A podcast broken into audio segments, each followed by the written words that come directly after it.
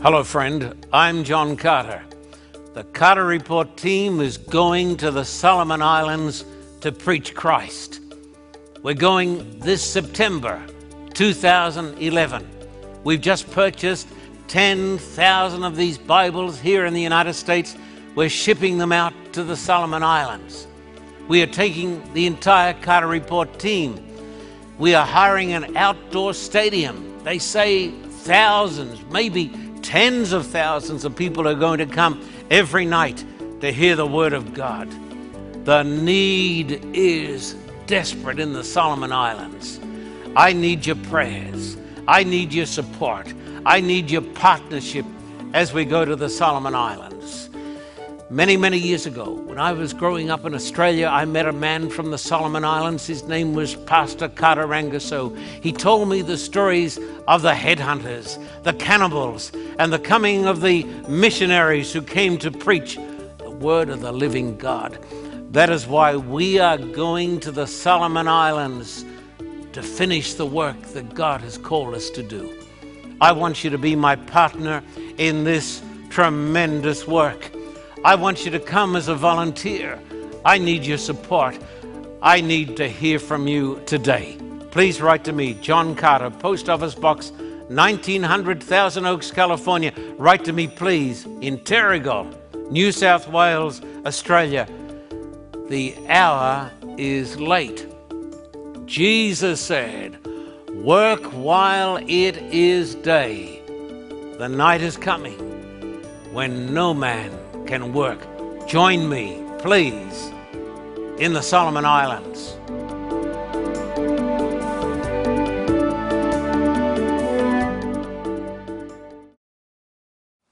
I want to give you just the warmest welcome today to the Carter Report. Our topic today is the old violin. Have we got a meeting for you? But first, today, I'm delighted to have a special guest. She sung for me around the world. I love her lots, baptized her in the Philippines, Sharon Verdi. Would you please welcome today to the Carter Report, Sharon Verdi.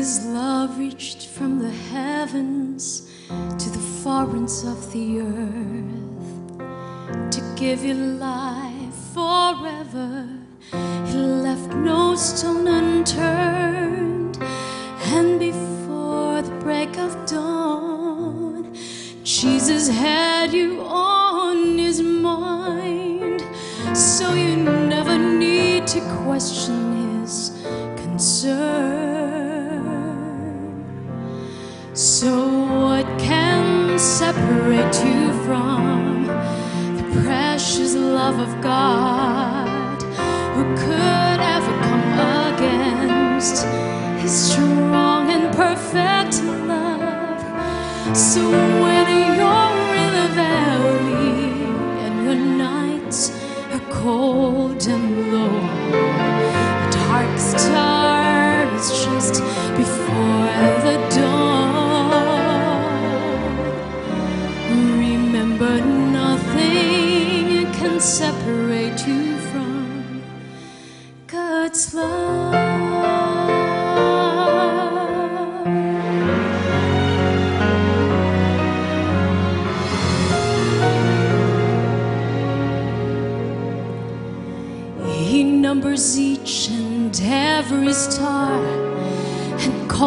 them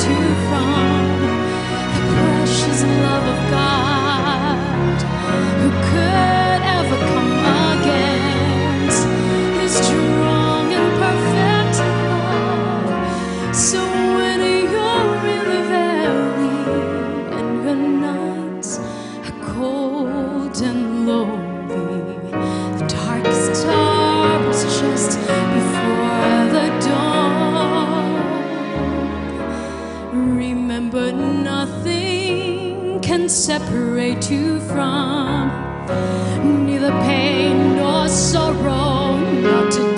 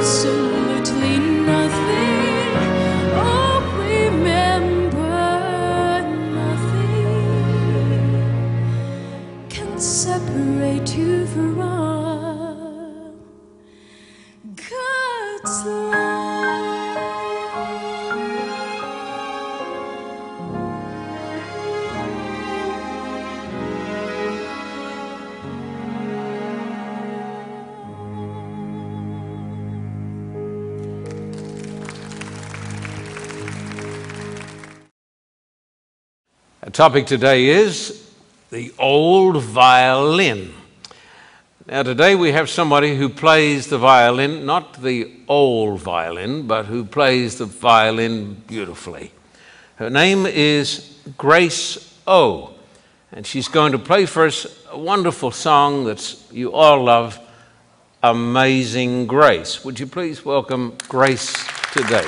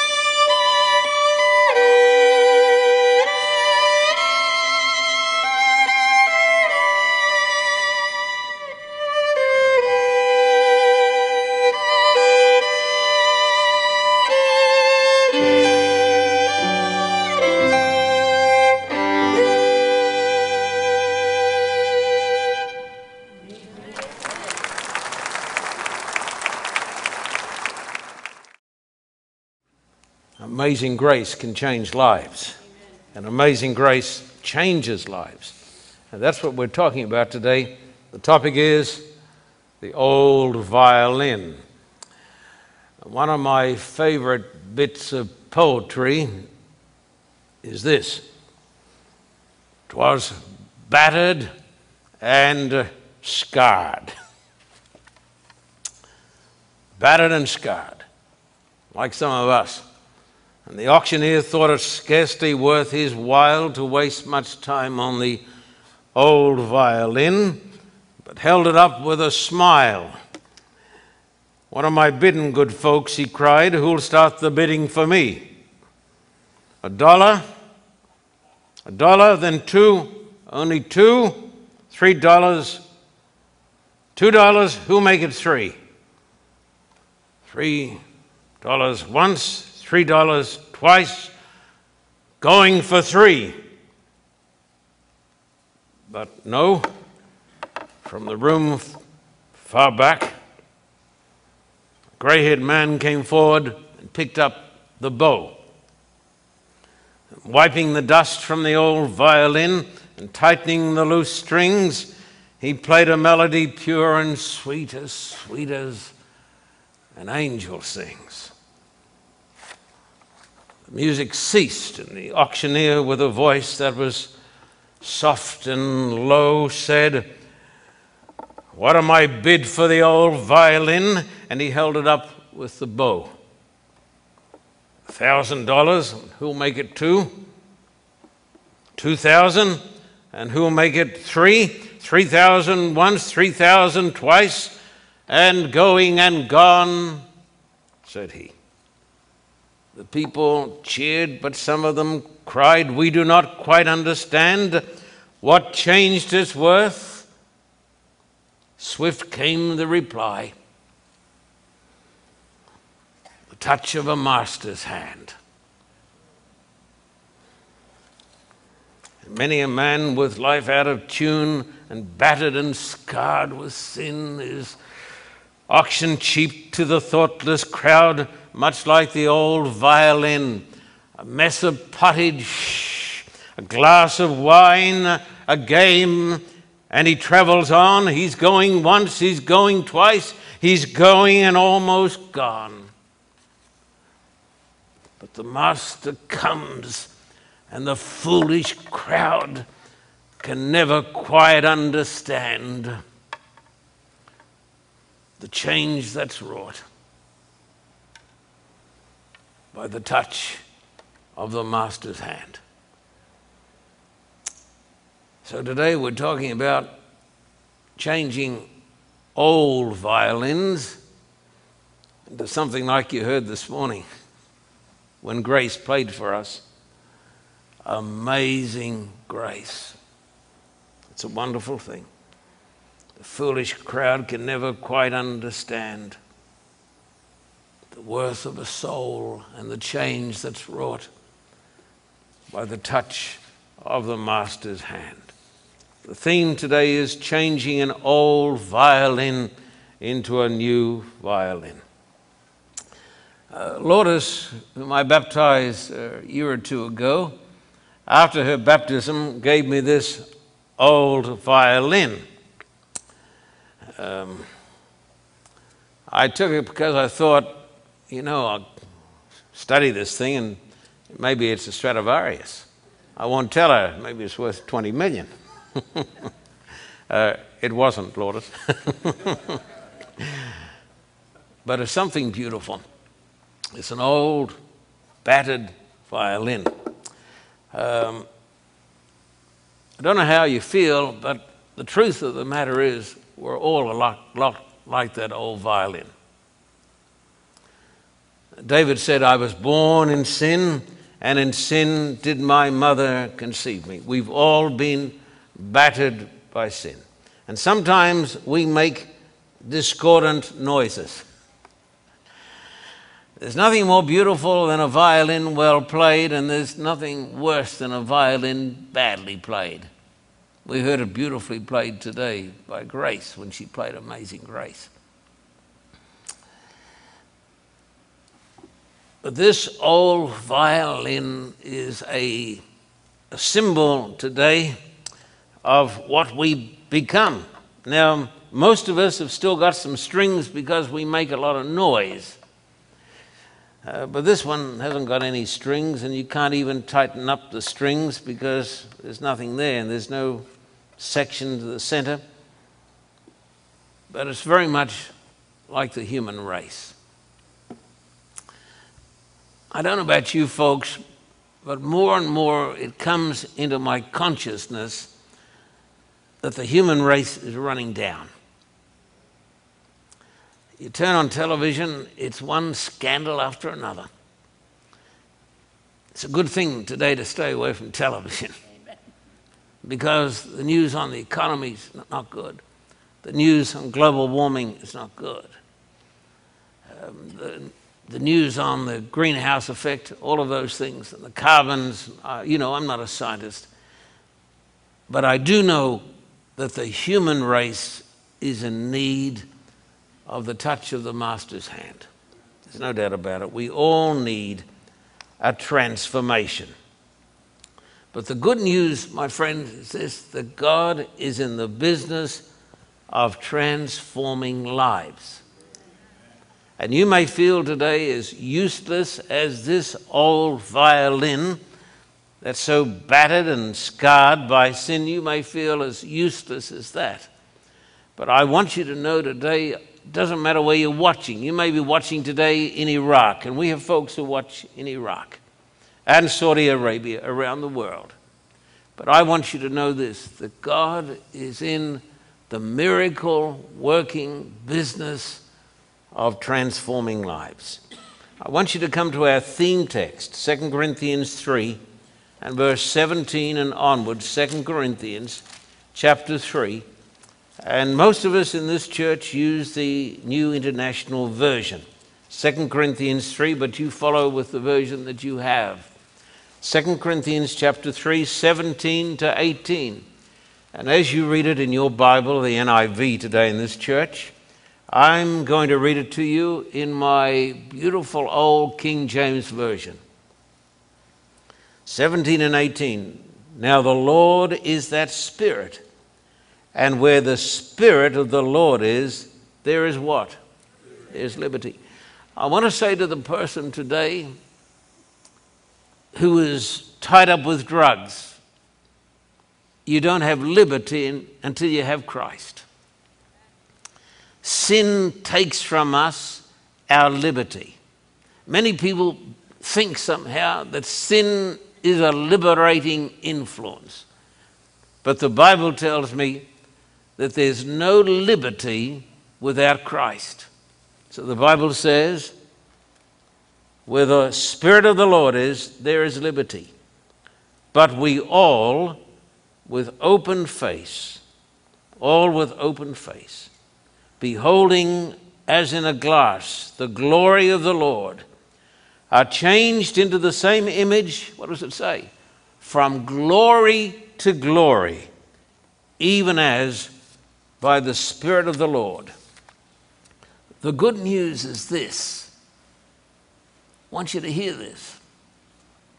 It doesn't matter how bad or how battered or how bruised a person is. God is in the business of transforming lives. He can take an old violin and make it into a new violin that plays amazing grace. And sacred history is filled with the stories of men and women who've been changed by the touch of the Master's hand. And today we're going to talk just for a little while just uh, about a few of them, and then I'm going to invite some guests from the audience to come and share a message with you. But the first Bible character that comes to my mind today is Paul the Pharisee who was touched by the Master's hand. He was a battered old violin, was Paul. Would you come over here to Philippians chapter 3, Galatians, Ephesians, Philippians chapter 3, and verses 5 and 6 in the Holy Bible.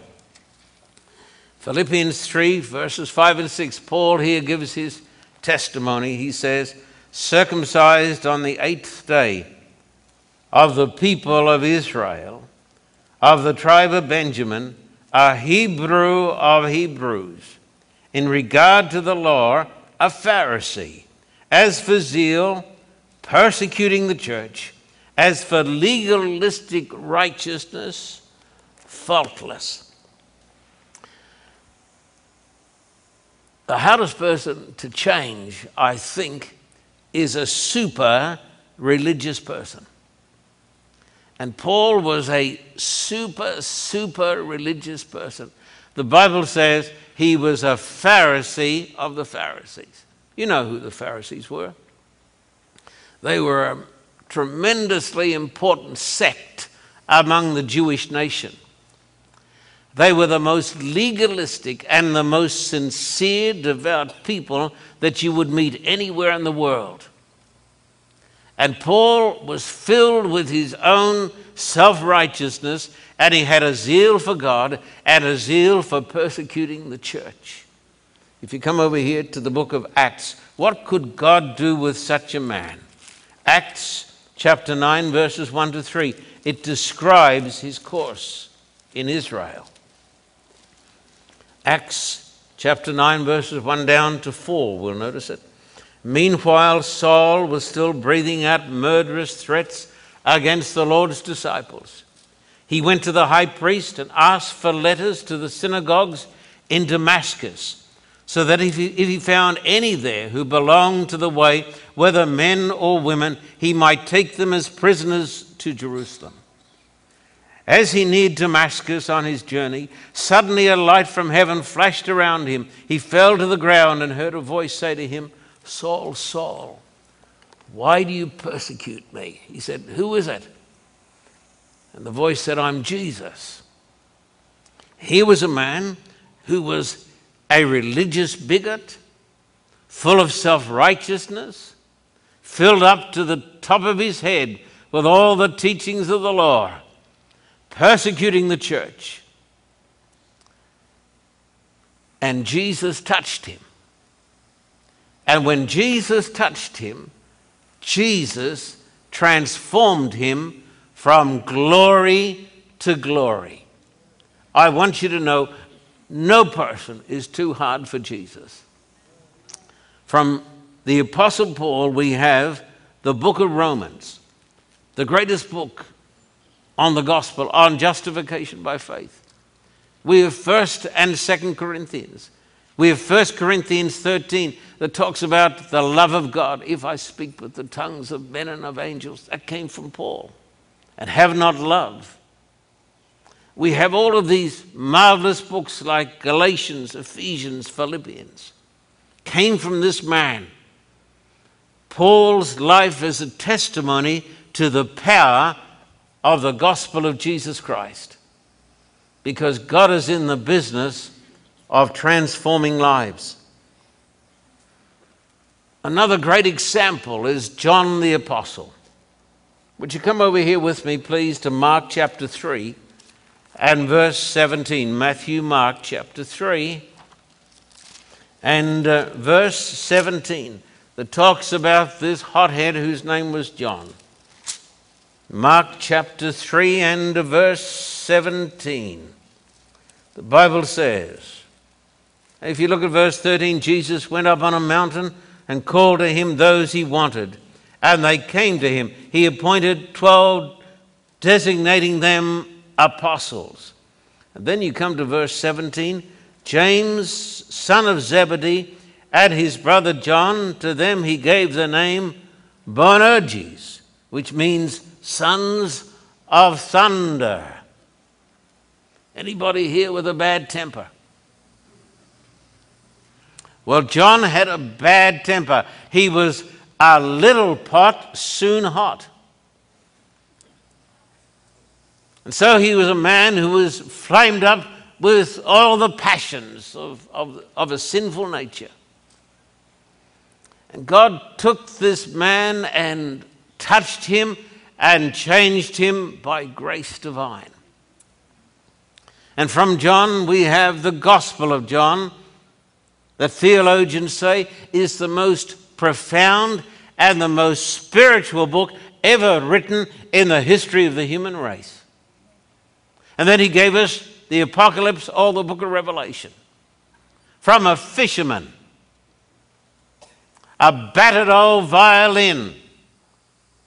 And God changed his life and gave him a song to sing. God is in the business of changing lives. It doesn't matter who you are or what your problem is, don't despair because God can change you and God can use you. Now, I think of another great character that is mentioned in the Bible, and that is Matthew from the IRS. Would you come over here to Matthew 9 and verse 9? And we all love the IRS.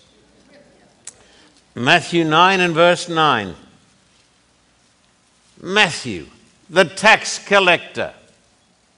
Matthew 9, verse 9. As Jesus went on from there, he saw a man named Matthew sitting at the tax collector's booth.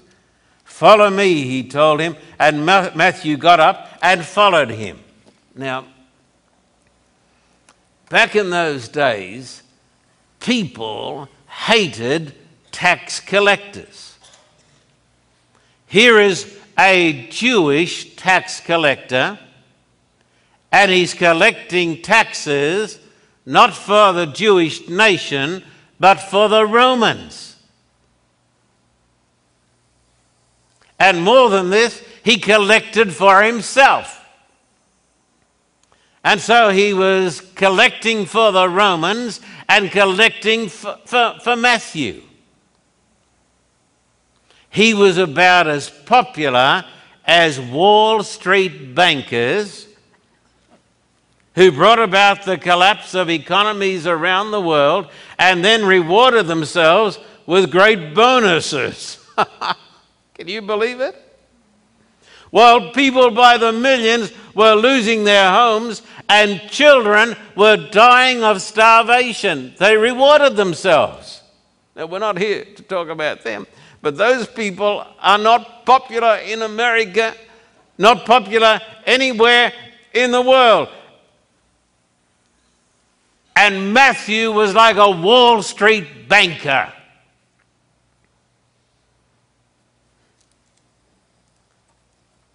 But Jesus is in the business of transforming lives.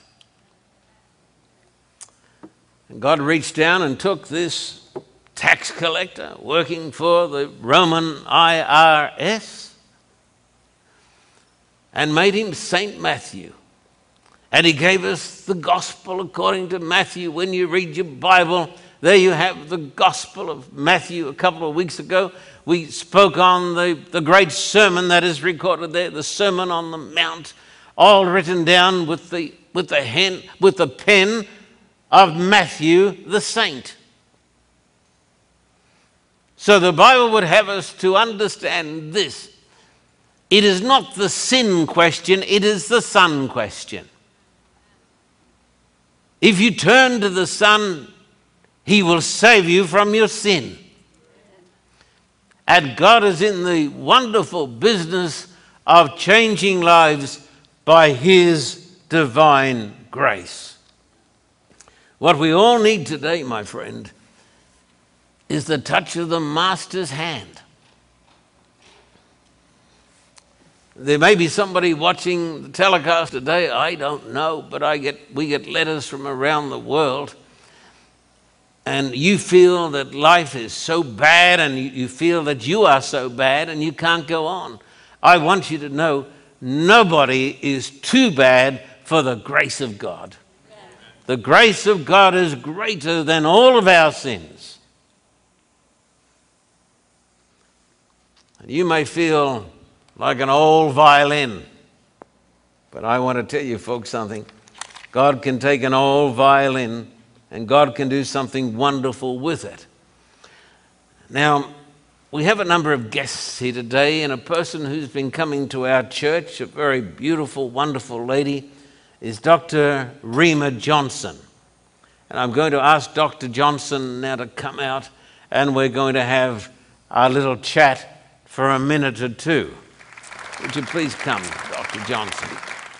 This lady is a distinguished lady. Would you like to come over close to me? And then we're just going to have a little talk. Just this way a little. Thank you. I'm going to ask you a little bit about yourself. Where do you come from originally? I was born in an, on the northern coast of Jamaica, a little village called Port Maria. I've been to Jamaica. I went to Kingston, Jamaica, and ran some meetings there, and I love the people. Then, uh, after some period of time, you became involved in the, with the army. Tell us about that. I was um, in middle age, but I was a very qualified nurse. And at that time, they said they would take any nurse with any qualification. So I got in, and I stayed in for 23 years and uh, retired as a lieutenant colonel. That's marvelous. It's great to have a colonel in the church. Um, and uh, also, you have a doctorate. Now, today we're talking about the old violin, Doctor, and we're talking about God's transforming grace. Can you tell us a little bit uh, from your own experience what you've seen about the transforming grace of our great God? In my personal life, I can testify to the fact that I was brought up in an atmosphere where th- there was a lot of belief about ghosts mm. and about how Satan and the devil and things mm. like that, very fearful.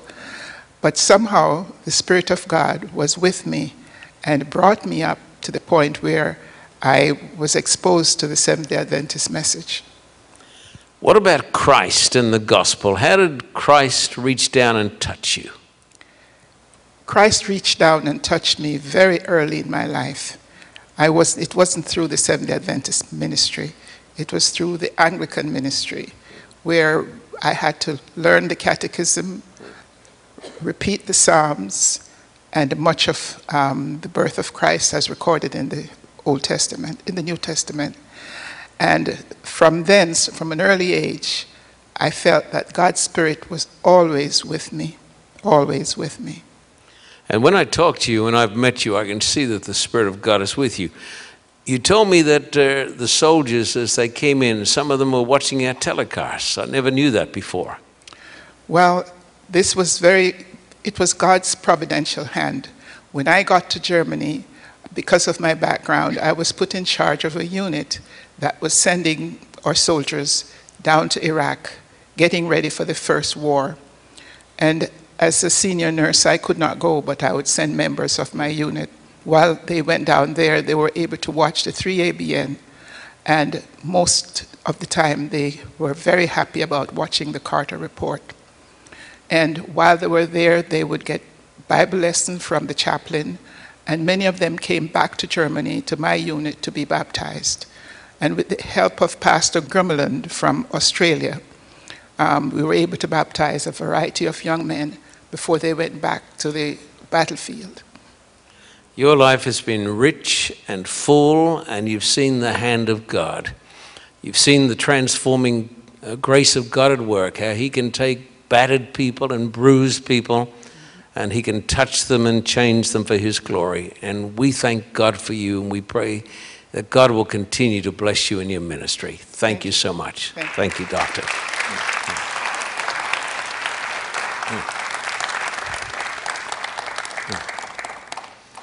Now, that is, my friend, an amazing and wonderful story. You see, God is in the business of transforming lives not by force. You can't legislate morality. I heard a famous uh, American speaker, in fact, he's, uh, he's in the Congress, and he said something very good. He said, We don't want a theocracy in America. Some people want a theocracy. They want church and state to be together because then we can force people to be good. But he said, you can never, never legislate morality. You can't make people good. That is why America needs, and that is why the world needs the Christian church, preaching the gospel of Jesus. So God doesn't use, God doesn't use force to get people to do his will. Well, he does use force, but it's a different sort of force. It is the force, it's the power of his love. And I want you to come over now to 2 Corinthians chapter 5 and verse 14 and 15. 2 Corinthians chapter 5 and verse 14 and 15. 2 Corinthians chapter 5 and verse 14 and 15. God is in the business of transforming lives by the power of his love. You got it? Chapter 5, 14 and 15. For Christ's love compels us because we are convinced that one died for all, and therefore all died. And he died for all that they who live should no longer live for themselves, but for him who died for them and was raised again. It is the power of the love of God that changes our lives. And then if you come to verse 21, God made him, Christ, who had no sin, to be sin for us, so that in him we might become the righteousness of God. What is God like, friend? I want to talk to the television audience. There may be somebody saying there today, uh, I've been brought up to believe that God is harsh. I know many, many folks who've been brought up in legalistic homes, and they were brought up with a terrible fear of God that He's harsh and He's waiting to knock them down. Some of you here know what I'm talking about. It's true, Ron, isn't it? That God is a terrible God, he, He's a fearful God. On one of occasions, Jesus said these words He who has seen me has seen the Father. Do you want to know what God is like? God the Father? He's like Jesus. What is Jesus like? Well, Jesus is loving. See him with the woman caught in adultery. He delivered her, he saved her soul. See Jesus with the little children. Allow the little children to come unto me. What is he like? See Jesus on the cross. That is what the Father is like. See Jesus going through hell, bearing our sins because he loves us. The greatest truth in the Bible is the truth of the love of God. Some of you have heard this story, but when I was a boy going to college, I was only 17 years of age, so it's quite a while ago. I did not know Christ. But I went to Avondale College and I heard some tremendous preaching on the love of God. And a senior student whom I love to this day, Tom Ludowisi, Dr. Tom Ludowisi. Howdy, Tom. Still think of you, Tom. Pray for you. Love you, Tom. Appreciate you, Tom. Tom took me aside every night under the trees at Avondale and he talked to me about the love of God. I'd never heard anything like this. I'd been brought up in a Christian home. I'd had religion knocked into me. I was beaten up with religion. But when I heard that God loved me and He cared for me and Christ had died for me, I wandered around for days at Avondale as though I was in a stupor, as though I was, I was just dazed and amazed by the fact that He loves me. And I want you to know this whatever you do, you can be as bad as you like, you can do evil things. You cannot stop God loving you. He'll keep loving you because God is love. And God is in the business of transforming lives by His love. I want every person today who's watching the telecast to know God loves you. Jesus cares for you. He died for you on the cross. A very beautiful lady in this church who's been coming to this church for some time now is Sylvia Lee Kahn. And I believe that she has an experience with God.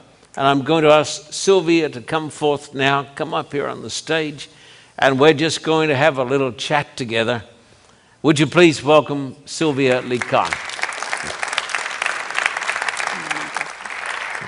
Sylvia, you look so nice, and I'm so glad to see you. You're a wonderful member of this church, and in this church, we don't just Love you, we like you. Thank you. How have you seen the transforming power of God at work? Um, Pastor, I grew up in a different church. I used to go to Mass every morning before going to school. And they have different idols there. And one of them was Jesus on the cross. And I will, after the Mass was over, I will go and say hi to him and I will say, I'm sorry that you were put to death by, by a mean, powerful people and that nobody helped you. But that was the knowledge I had of him. Mm. Uh, after a pastor offered me Bible study and gave me a Bible, I learned that Jesus chose to die. Hmm. That he knew that I was a sinner and that, that he didn't offer himself for me. I wouldn't be able to be with him forever in heaven. So I learned something wonderful. He died for me, he resurrected, he went to heaven, he prepared a place for me. And not only that, he is my friend. We have a wonderful relationship every day. We have a wonderful relationship every day. Yes, he is my friend. I'm never alone. I go through hardships, but not by myself. He's with me. And I'm so thankful. And I wish everybody will know him because his love is great and his, um, the hope that he gives us is wonderful. Uh, Sylvia, you are the product of the touch of the Master's hand. You're a beautiful person, and we love you, and thank you so much today. Thank you. Thank you, Sylvia.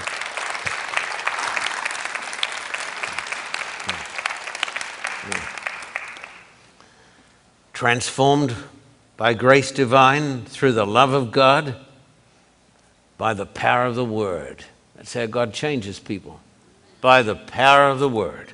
I want you to take your Bibles, please, and turn over here to the book of Hebrews, chapter 4, and verses 12 and 13. Hebrews, chapter 4, and verse 12 and 13, my dear friends. Hebrews, chapter 4, and verse 12 and 13. The Bible says, For the word of God is living and active, sharper than any double edged sword it penetrates even to dividing soul and spirit, joints and marrow. It judges the thoughts and attitudes of the heart. Nothing in all creation is hidden from God's sight. Everything is uncovered and laid bare before the eyes of Him to whom we must give account. Listen, the Word of God is mighty and powerful. I know it is true if you allow the Word of God to speak to your heart, if you will start to read the Word of God, a miracle is going to happen in your life. You know what the devil is afraid of more than anything else, my friend? That you and I will read and believe the Word of God. How do you explain this? At five o'clock in Russia, we have 10,000 atheists. They won't even lift up their eyes to look at me. They're so distrustful.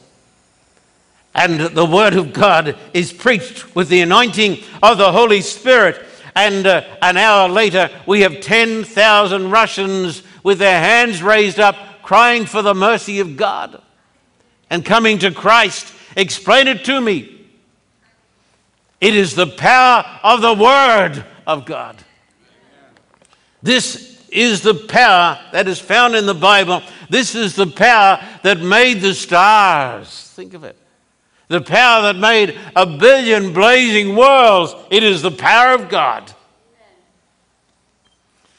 So God can take an old violin that's battered and bruised, and by the grace of God, He can change it. And this is a wonderful, amazing thing. Another member of our church is Esther Maurice. She's a beautiful person. I'm going to ask Esther, to come now. We're going to have a little chat for just a moment. Would you please welcome Esther? Let her, let her feel at home here today. Esther, in this church, you're appreciated and you're respected. You're an elder of this church. How have you seen this transforming grace of God at work? I was uh, brought up in a Christian home and um, gone to church for many, many years. But I always lived my life in fear, You did? very legalistic, Yeah. very fearful that if I was caught in a moment of doing something I shouldn't have done, Yeah. and I died that moment, I wasn't going to make it to heaven. But on a Wednesday night at this church, uh, while we were studying the big issues of the gospel, Oh. God touched my heart. Am- amazing, wonderful. And uh, I understood what salvation was all about. And I understood his, his love and his grace for mm. me mm. and how much he loved me that it just transformed my life totally. And I no longer live in fear, but in love and with a good relationship with my God. We say, Praise the Lord, hallelujah. God bless you, Esther. Thank you. Thank you. What a story. What a wonderful story. Transformed by the influence of the Holy Spirit. Please take your Bibles. Come over here to John chapter 16. Notice the words of Jesus. John chapter 16, where Jesus, our Lord, talks about the Holy Spirit. John chapter 16, and uh, we're going to start at verse, let me see now. Let's start at verse 7. But I tell you the truth, it is for your good that I'm going away. Unless I go away, the counselor will not come to you. But if I go, I will send him to you. When he comes, he will convict the world of guilt in regard to sin and righteousness and judgment. In regard to sin, because men do not believe in me. In regard to righteousness, because I'm going to the Father where you can see me no longer. And in regard to judgment, because the prince of this world now stands condemned. Look at me. The Spirit of God is the third person of the Godhead. He is alive and well on planet Earth. And when we open up our hearts, the Spirit of God comes to us and He burns in our souls. And He convicts us of sin and righteousness and judgment to come. I ask you, have you ever felt the burning influence of the Spirit of God? The very fact that you're here in church on the Lord's Day is an evidence that the Spirit of God is talking to your heart. The Holy Spirit is the active agent in the redemption of the soul. Come over here to 1 Thessalonians chapter 5 and uh, verse 19, dear friends. 1 Thessalonians chapter 5, verse 19, Paul says, Do not put out the Spirit's fire. He burns in our hearts. I'm here today to give a testimony to you, and here is my testimony. I have felt the fire. I've seen the fire. I've seen the fire in India, Africa, Russia, Ukraine, the Philippines. I've seen the fire. I've felt the fire. I've seen the fire move upon millions of hearts. I've seen the Spirit of God move in hearts in this church. It is the work of the Holy Spirit to change us from glory to glory. Phil Battle is a member of this church and is also an elder of this church, teaches the Bible. I want Phil to come. And so that Phil is going to feel at home, I want you to welcome him today, please. Welcome to church, Phil. Come over a little closer, my brother. Glad to see you. Can you give a testimony today to the transforming power of God? Yes, I can.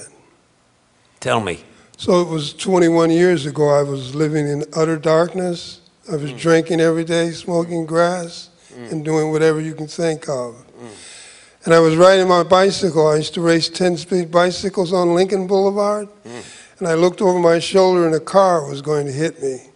The car hit me. I bounced off the hood 15 feet in the air, and I, I looked down and saw cars going both directions. I knew there was a possibility I would die. Hmm. I shouted out, Lord, save me, I'm lost, like he didn't know it.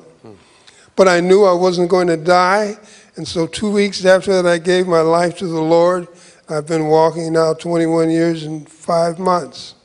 And I've been changing to the good, from glory to glory. So it is possible, just pray for your brothers and sisters and family members like they were doing for me. And now I'm here. Isn't that wonderful? Praise God, Phil. Amen. Thank you. Yeah. Thank you. Wonderful.